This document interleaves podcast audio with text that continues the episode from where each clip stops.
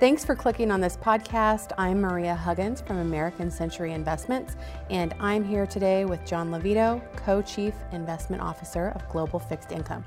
John, thanks for joining us. I'm glad to be here. First, let's talk about the economic environment at a high level. What are some of the big things you've seen looking back at 2018? Yeah, 2018 was a very interesting year, and if I had to characterize it, I would say it was a year of desynchronization with regard to global growth. There is the, the line of thinking that we may see the Fed be closer to a pause as they want to assess what these risks will mean for the global economy.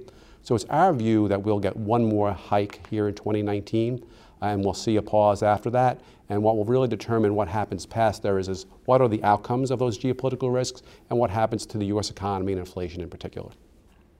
I would like to focus on Brexit for just a minute because looking forward, when it not for this video, but when it comes time and it's um, the hard exit and the different options, can you talk just a minute about what it will mean for investors, the different possibilities?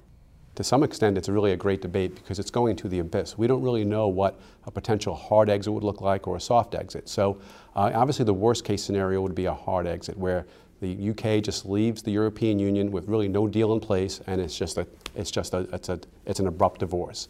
Uh, in that case, what that means from a, from a, you know, a, an economic standpoint is, is probably a slowdown and a severe slowdown in the UK, which means from an investor standpoint, you're probably looking at lower rates because the Bank of England will not be tightening rates in 2019. Uh, the market will then price in a deceleration of growth and maybe even more accommodative policy. It also probably isn't very good news for the British pound because the British pound will have to adjust to the lower economy as a softening um, measurement. So and I think beyond that, beyond the UK, it probably also means some slower growth in, in, in, in Europe and the global economy.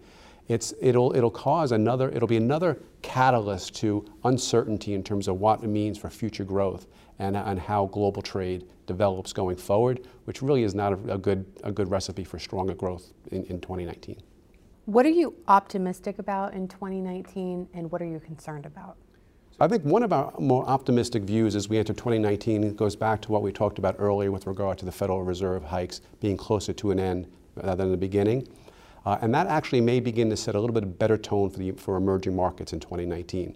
Our emerging markets suffered quite a bit uh, because we saw the higher yields, the higher dollar. But if we see the, uh, the, the, uh, the, the Federal Reserve beginning to you know, pare back what they're doing, U.S. Treasury yields no longer rise, we can actually see better conditions for emerging markets. And emerging markets sold off quite a bit last year, which means they're cheap.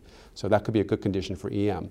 On the flip side is we're getting a little bit concerned about the credit cycle here in the U.S. We're in the late innings of the credit cycle. We're in the late innings of, of this economic expansion. Not that we're calling for a recession, but that said is if you look where uh, credit spreads are priced relative to historical values, they're really priced for a little bit more of an optimistic scenario.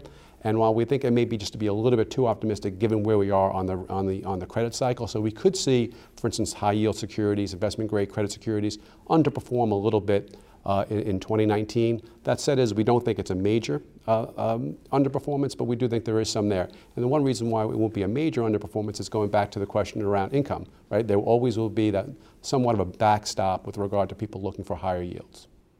We've seen rates rise over and over in 2018, and going forward, it sounds like there are likely to be more rate hikes in the future. Is the end in sight, and what do these hikes mean? Enter 2019 here, it is really the great debate in terms of what the Federal Reserve will do going forward with their rate rise. You know, they had a very predictable pattern in 2018 where they raised, raised rates every quarter. You know, a month or two ago, you know, late in the year, late in 2018, the assumption was that they would continue that pattern to 2019, particularly for the first half of the year.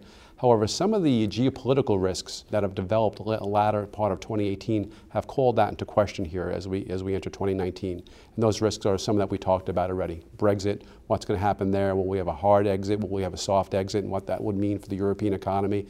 And more importantly, the U.S.-China trade war. Will that accelerate? Will that, uh, will that get you know, worse? And will that then have an, a knock-on effect on global trade and the global economy? As we enter 2019, and particularly the first half of 2019, we're going to begin to get a lot of the answers to the questions that were, that were posed in the latter part of 2018. What happens to the U.S.-China trade war? What happens to Brexit? And what happens to the, uh, to the Federal Reserve rate hikes?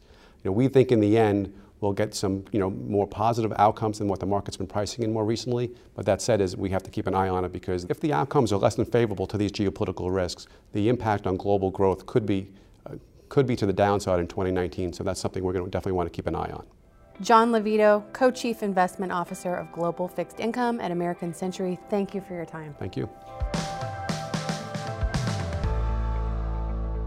The opinions expressed are those of American Century Investments or the portfolio manager and are no guarantee of the future performance of any American Century Investments portfolio.